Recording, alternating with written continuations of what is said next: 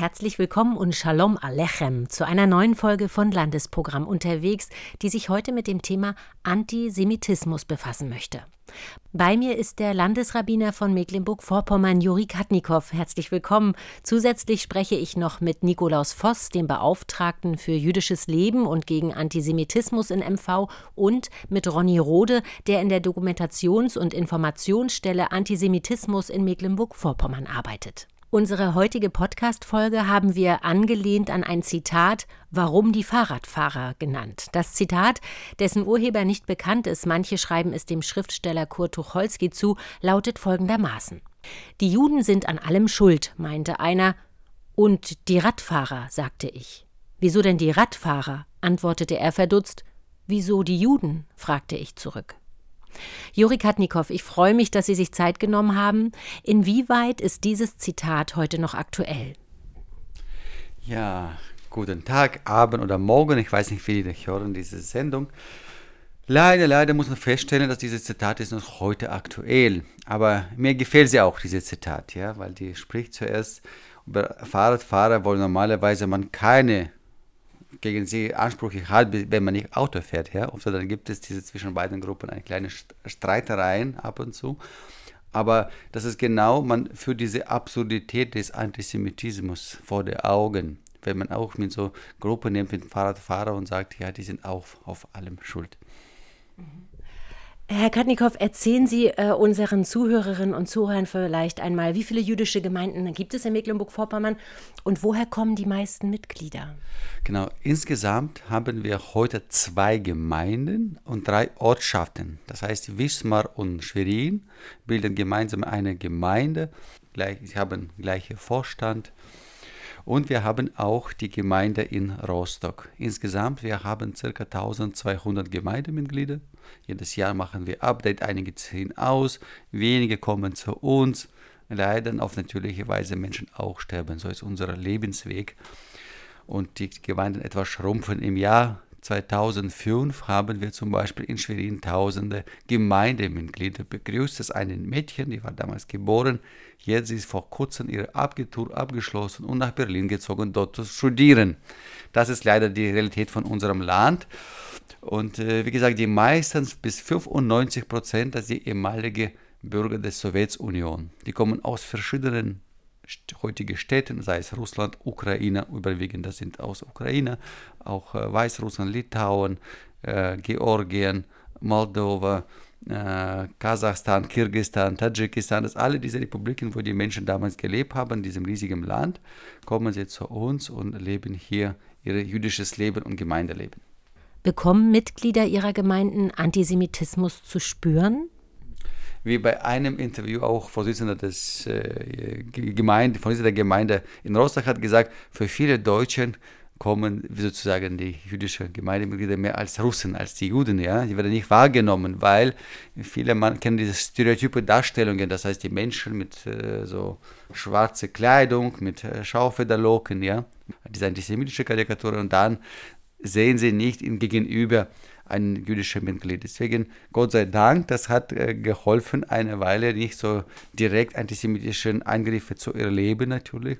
Aber es gibt Menschen, die laufen auch mit Kopfbedeckung, mit jüdischer oder mit Davidstern, die gesehen wird auf der Straße. Und dann passiert in unserem Bundesland Gott sei Dank nicht so viel mehr passiert, dass es in so großen, großen Städten wie Berlin, Hamburg, ja, jetzt nicht so lange vor uns, nicht so lange, nicht so weit von uns es liegt. Aber auch, ich habe über einen Vorfall gehört, dass nicht unser Gemeindemitglied, aber eine Person, die jetzt in diese während des Krieges in der Ukraine kam, hier in Güstrow sollte eine Person sogar eine Anzeige erstattet, dass er sozusagen dann angegriffen und beschimpft wurde.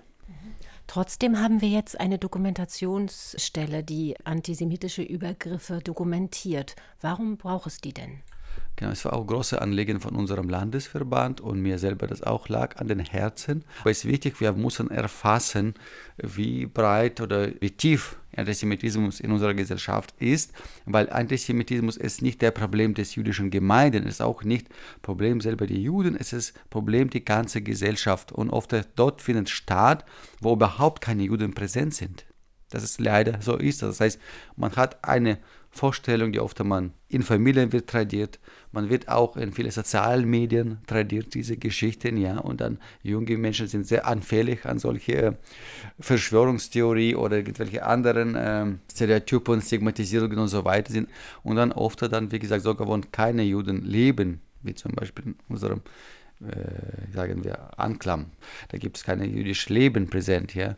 Aber trotzdem die Menschen oft dann haben dieses Vorstellung und deswegen dieses Problem ist nicht nur die Zwang gegenüber Juden ist gerichtet, ja, und oft auch über imaginäre, nicht über Personen XY, sondern über imaginäre Darstellung eines Judens. Die Dokumentationsstelle, die antisemitische Vorfälle in Mecklenburg-Vorpommern sammelt und dokumentiert, gibt es seit 2021 und hat ihren Sitz in Rostock. Mit Ronny Rode habe ich mich noch im vergangenen Jahr Jahr Mitte Dezember getroffen. Herr Rode, Sie arbeiten bei DIA MV. Das steht für Dokumentations- und Informationsstelle Antisemitismus Mecklenburg-Vorpommern. Sie beraten Betroffene, vermitteln bei Bedarf Hilfe und informieren über das Thema.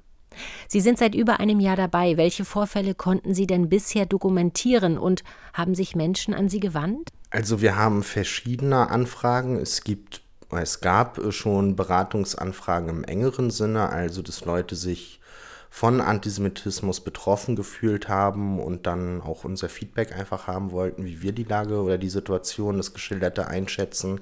Es gibt aber auch viele Anfragen aus dem Bildungsbereich, dass Vereine oder dergleichen Anfragen stellen, ob wir mit ihnen einen Workshop zum Thema Antisemitismus machen können. Äh, und das machen wir dann auch nach Möglichkeit. Was äh, die Dokumentation von Vorfällen angeht, da ist es so, dass wir im kommenden Jahr unseren ersten Jahresbericht dann für 2022 präsentieren werden. Also bis dahin möchte ich ungern mit Zahlen arbeiten, weil wir die erst einmal noch auswerten müssen und so weiter. Aber was wir sagen können, ist, dass sich ein paar Schwerpunktfelder schon herauskristallisieren, die wir beobachtet haben. Das ist zum einen ein verschwörungsideologischer Antisemitismus, der vor allem im Zusammenhang mit den Corona-Demonstrationen relevant ist. Dann haben wir das Phänomen der Schändung alter jüdischer Friedhöfe, aber auch der Beschädigung von Erinnerungsorten, also dass zum Beispiel Stolpersteine äh, aus, den, aus dem Boden entfernt werden oder mit Farbe beschmiert werden, solche Dinge. Und dann hat sich noch äh, das Themenfeld Fußball und Sport so ein bisschen herauskristallisiert, dass also im Zusammenhang von Fußballspielen es zu antisemitischen Schmähungen gegnerischer Mannschaften und Fans kommt. Stolpersteine muss man vielleicht noch mal erklären. Können Sie das vielleicht noch mal erklären? Vielleicht weiß das nicht mhm. jeder. Ja, das sind im Grunde genommen dezentrale Erinnerungsorte. Das sind kleine Messingplatten, die in den Boden eingelassen werden vor den Wohnhäusern, in denen äh, früher also bis zum Nationalsozialismus und dann der Immigration oder Deportation äh, Jüdinnen und Juden gelebt haben. Sie haben erzählt, es kommen Menschen, die sich beraten lassen wollen. Welche Form von Antisemitismus gibt es denn überhaupt? Wann ist etwas antisemitisch? Also wir müssen das unterscheiden. Bei den Anfragen, die wir bislang schon bekommen haben, da ging es doch eher um klassische Dinge, sage ich mal, bei denen jeder auch erkennen würde, okay, hier handelt es sich dann also gegebenenfalls um Antisemitismus. Eine Person fühlt sich äh, ausgegrenzt diskriminiert oder aber es fällt, äh, Jude wird als Beleidigung benutzt. Da scheint die Sache dann äh, relativ klar. Aber in der Auswertung der Daten, die wir erheben, nehmen wir eine operative Unterscheidung in verschiedene Formen des Antisemitismus vor. Das eine wäre der Antijudaismus als eine religiös begründete Judenfeindschaft. Demgegenüber steht der moderne Antisemitismus, den man dann nochmal weiter ausdifferenzieren könnte, zum Beispiel in die verschwörungsideologische Spielart, aber auch in eine Form, die zum Beispiel aus dem Nationalsozialismus relativ äh, bekannt ist, in dem Jüdinnen und Juden rassifiziert werden. Dann äh, unterscheiden wir noch in den israelbezogenen Antisemitismus, in den äh, Post-Shoah-Antisemitismus, der eng mit Erinnerungsabwehr verknüpft ist und äh, zu guter Letzt äh, gibt es dann noch die Kategorie des antisemitischen Otherings. Das ist insofern eine besondere Form, als sie eigentlich jede Form des Antisemitismus prägt. Es geht darum, Juden werden zu etwas anderem gemacht bzw. erklärt.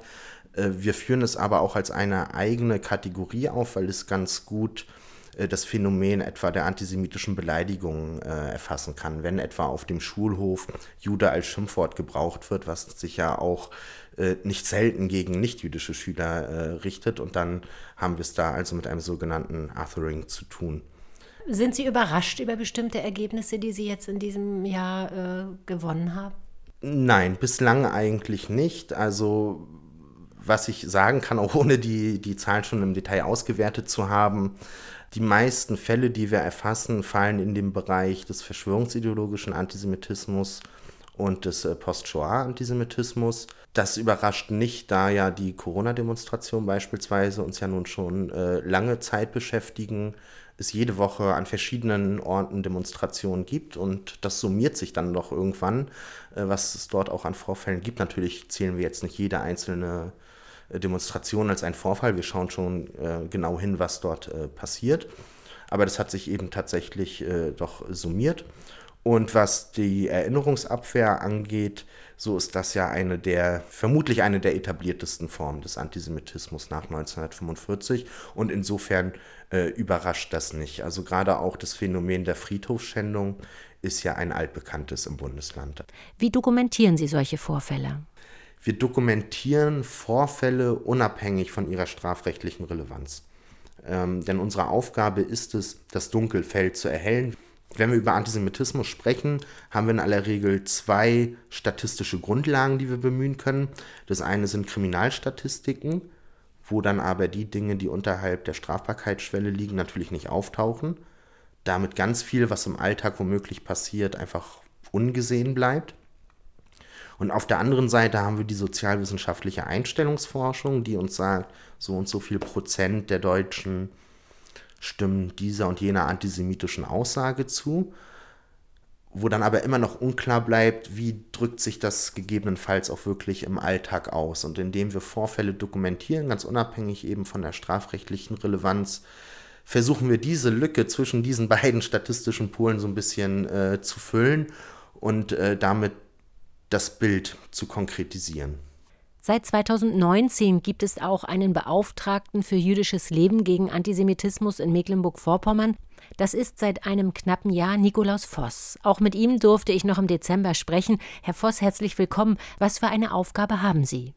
Ja, mein Name ist Nikolaus Voss. Ich bin seit dem 2. Februar 2022 Beauftragter für jüdisches Leben in Mecklenburg-Vorpommern und gegen Antisemitismus. Das ist ein Ehrenamt, ein sehr schönes Ehrenamt, äh, was die Landesregierung äh, im Jahr 2019 eingerichtet hat. Und ich war in vorheriger Funktion Staatssekretär im Sozialministerium, bin von Hause aus äh, Theologe und habe von daher eine ganze Reihe von, sag jetzt mal, Berührungspunkten mit diesem wunderbaren Ehrenamt. Warum braucht es solch eine Stelle im Land? Ja, die Geschichte der Beauftragten für jüdisches Leben und gegen Antisemitismus in Deutschland äh, ist ja eine, eine, eine sehr tragische Geschichte. Äh, Im Herbst 2019 äh, ist ja dieses fürchterliche Attentat äh, in Halle auf die Synagoge äh, verübt worden und die äh, Regierungschefs der Länder äh, haben zusammen mit der Bundesregierung danach überlegt, was, was können wir tun, was, was macht Sinn. Und eine der Maßnahmen war dann auch, dass sie gesagt haben, wir werden in unseren jeweiligen Ländern äh, Beauftragte für jüdisches Leben und gegen Antisemitismus einrichten.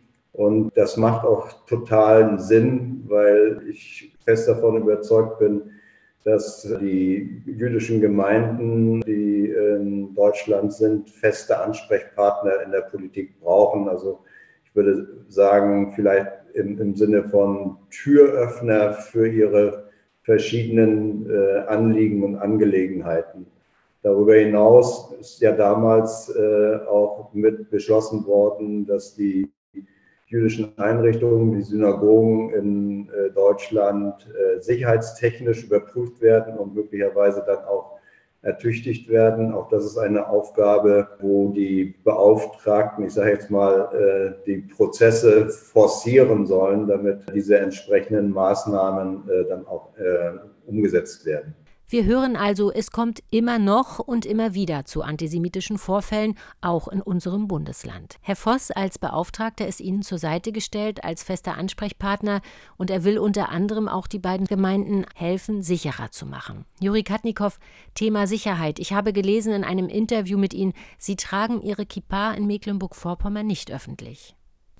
Ja, ich trage sie schon, aber unter meinem Hut oder eine, eine Kopf, andere Kopfbedeckung. Ja, das heißt, ich laufe nicht mit öffentlich mit den äh, Kippa über die Straße. Ja, und auch Rat der Gemeindemitglieder muss vorsichtiger sein, weil leider wir können nicht in den Kopf von jeder Bürger reingehen. Ja, und äh, es kann alles passieren. Deswegen man muss sich schützen, weil einer meiner Kollegen wurde zum Beispiel in Hamburg auf die Treppe, es kam von einem Termin bei Oberbürgermeister in Hamburg, das war vor ein paar Jahren, ist raus, steht auf diese äh, schöne Gebäude, ja, Rathaus in Hamburg auf die Treppe und dann wurde von anderen Passanten bespuckt und beschimpft antisemitisch, ja. Das war nicht so weiter hier. Ein anderer mein Kollege wurde dann angegriffen in Berlin, auch mit seinem Kind, der war unterwegs und dann wurde auch angegriffen von anderen. Das heißt, wir haben diese Vorfälle und äh, äh Menschen müssen sich schützen, ja, und da tragen eine Kopfbedeckung. Es ist einen, kein Pflicht in Judentum, es ist mehr ein Tradition Tradition. Deswegen ich rate besser, dass man sich vorsichtiger auch auf die Straße outet, würde ich so sagen. Weil man weiß nicht, mit wem gegenüber man steht. Fühlen Sie sich und Ihre äh, Mitglieder Ihrer Gemeinden sicher in diesem Land? Ja, ich denke, die große Teil natürlich, äh, wir fühlen uns sicher, sonst hätten wir nicht Deutschland diese sozusagen äh, Vertrauens gegeben, ja, und hierher gekommen, um hier zu leben nach der Wende weil die Große hier bei uns kamen, die Gemeinde wiederbelebt nach der Wende. Ja. Vor der Wende, das war Gemeinde nur auf dem Papier existiert, das waren acht Gemeindemitglieder in unserem Bundesland. Ja. Und mit heutiger ist ein großer Unterschied. Ja. Und, äh, aber trotzdem, man muss äh, Sicherheitsmaßnahmen auch treffen. Es ist ganz große Bedeutung ist, dass auch unsere Bundesregierung, unsere Landesregierung was unternehmen gegen Antisemitismus, um das zu bekämpfen. Auch äh, bei Erwachsenenbildung, auch bei Erziehung von den Kindern. Dieses Thema wird berücksichtigt. Das heißt, wir versuchen, diese Stereotypen zu brechen, die leider lange geprägt wurden. Der Antisemitismus ist von heute entstanden.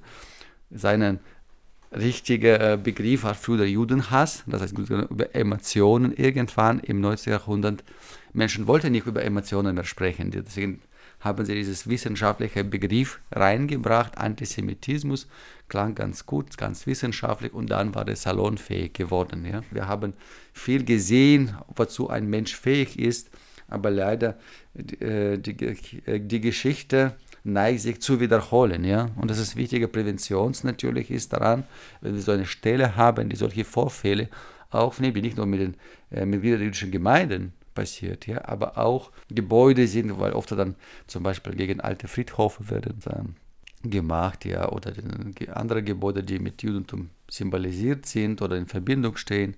Und da natürlich brauchen wir solche Stellen, wo kann er dann mit seinen Sorgen und auch Hilfe dann später mindestens weitergeleitet, wo er Hilfe findet. Im Oktober und November 2022 fand eine Veranstaltungsreihe an der Universität Rostock statt, die mit diversen Kooperationspartnern vorbereitet wurde.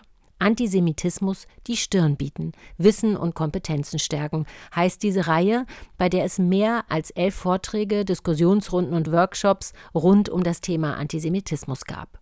Die Bildungsangebote richten sich vor allem an Lehrkräfte, Lehramtsstudierende sowie an alle Menschen, die an Schulen oder außerschulischen Bildungsträgern arbeiten. Ziel der Veranstaltung war es, eine inhaltliche Auseinandersetzung mit Antisemitismus zu befördern. Wie wichtig ist das, Herr Katnikow, gerade auch im Bildungssektor? Es ist unheimlich wichtig, weil, äh, wie gesagt, das war der erste Versuch. Wir müssen sehen, die jüdischen Gemeinden existieren schon über 25 Jahre in unserem Bundesland.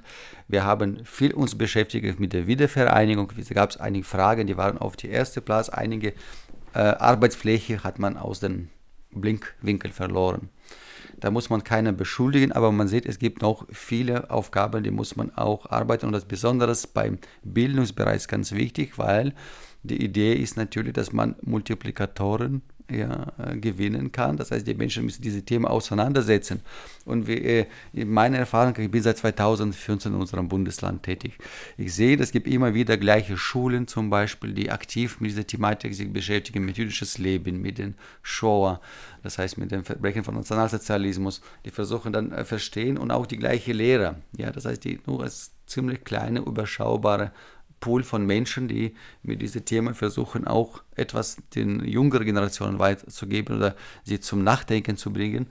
Und deswegen ist es ganz wichtig, dass wir, dass es insgesamt zum Teil der schulisches Programm machen, dass es die Menschen mehr daran kommen, dass es vielleicht, würde ich sagen, eine gewisse Zwang gibt es, ja, seitens auch Schulleitung, dass die Schule muss sich mit diesem Thema irgendwie auseinandersetzen.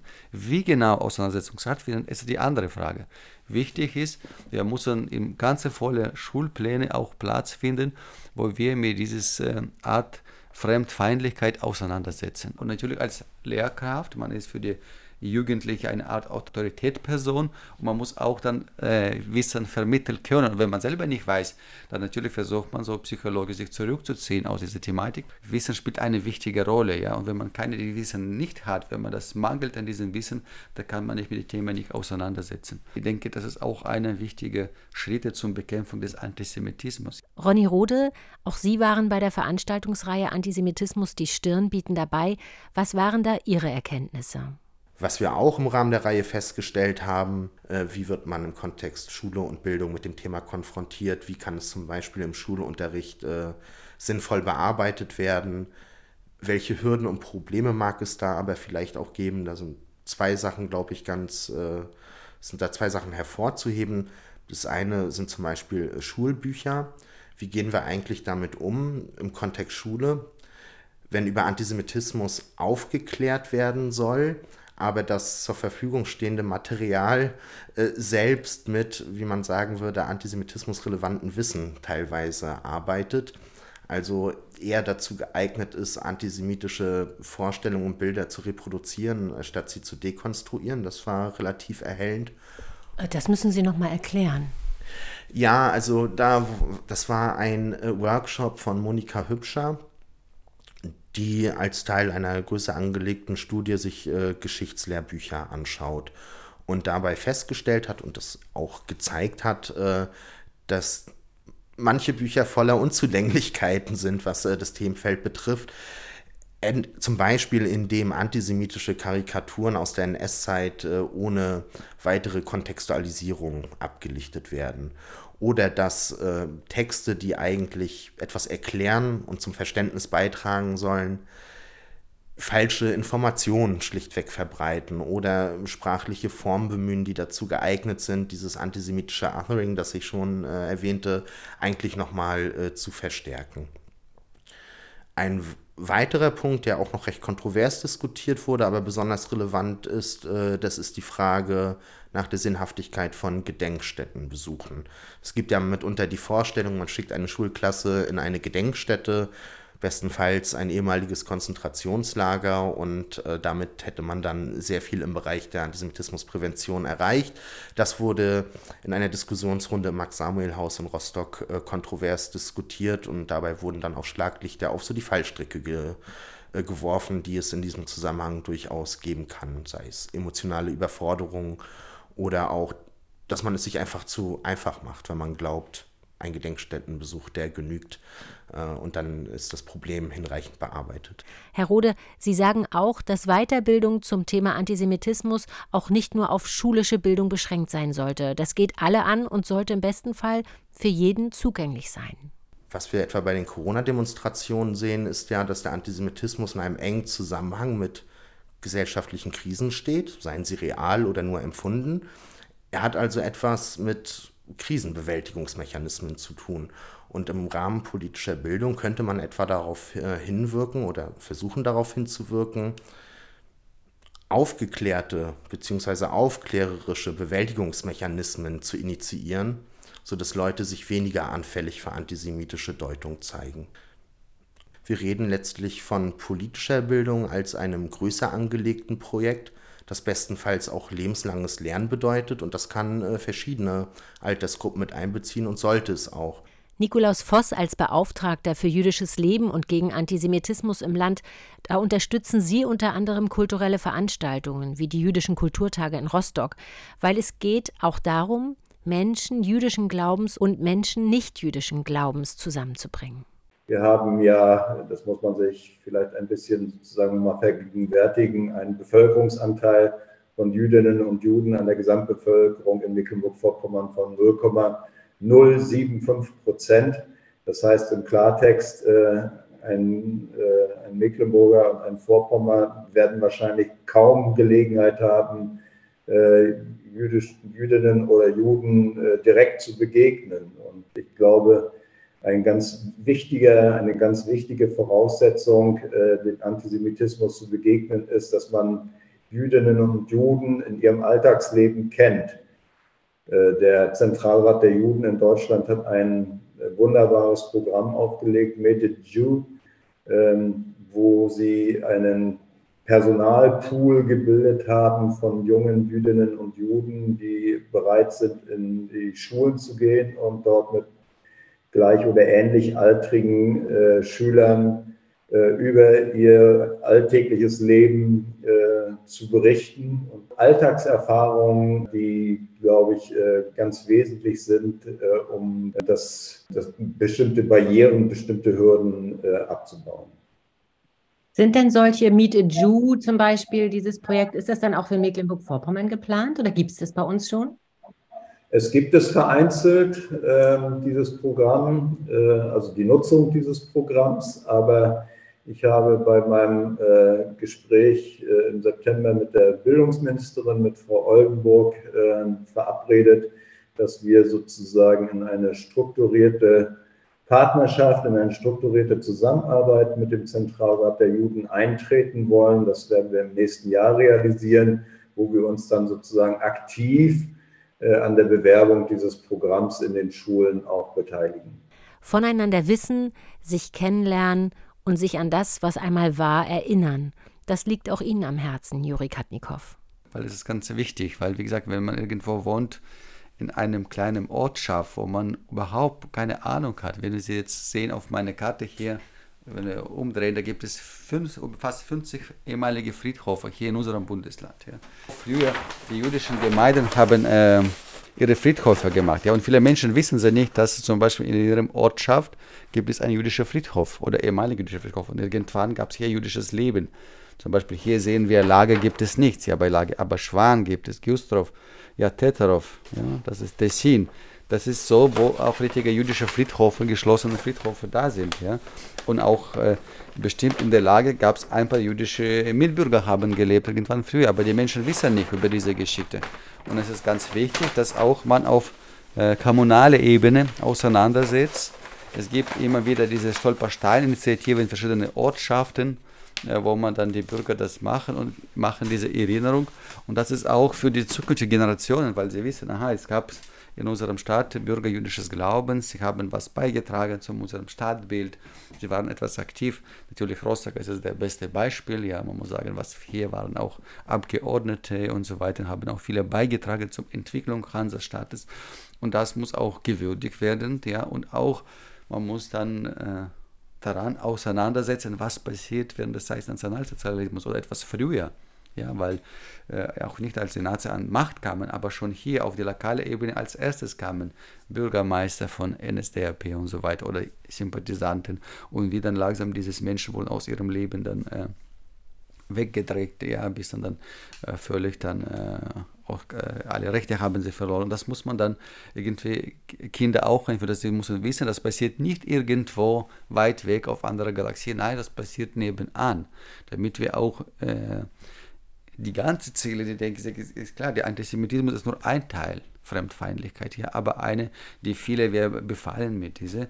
Und dann, dass wir, wenn wir effektiv daran gehen, dass wir das versuchen, nebeneinander zu ermöglichen, alle Menschen. Ja? Und das ist Akzeptanz des anderen. Ich denke, dass der wichtige Botschaft daran liegt.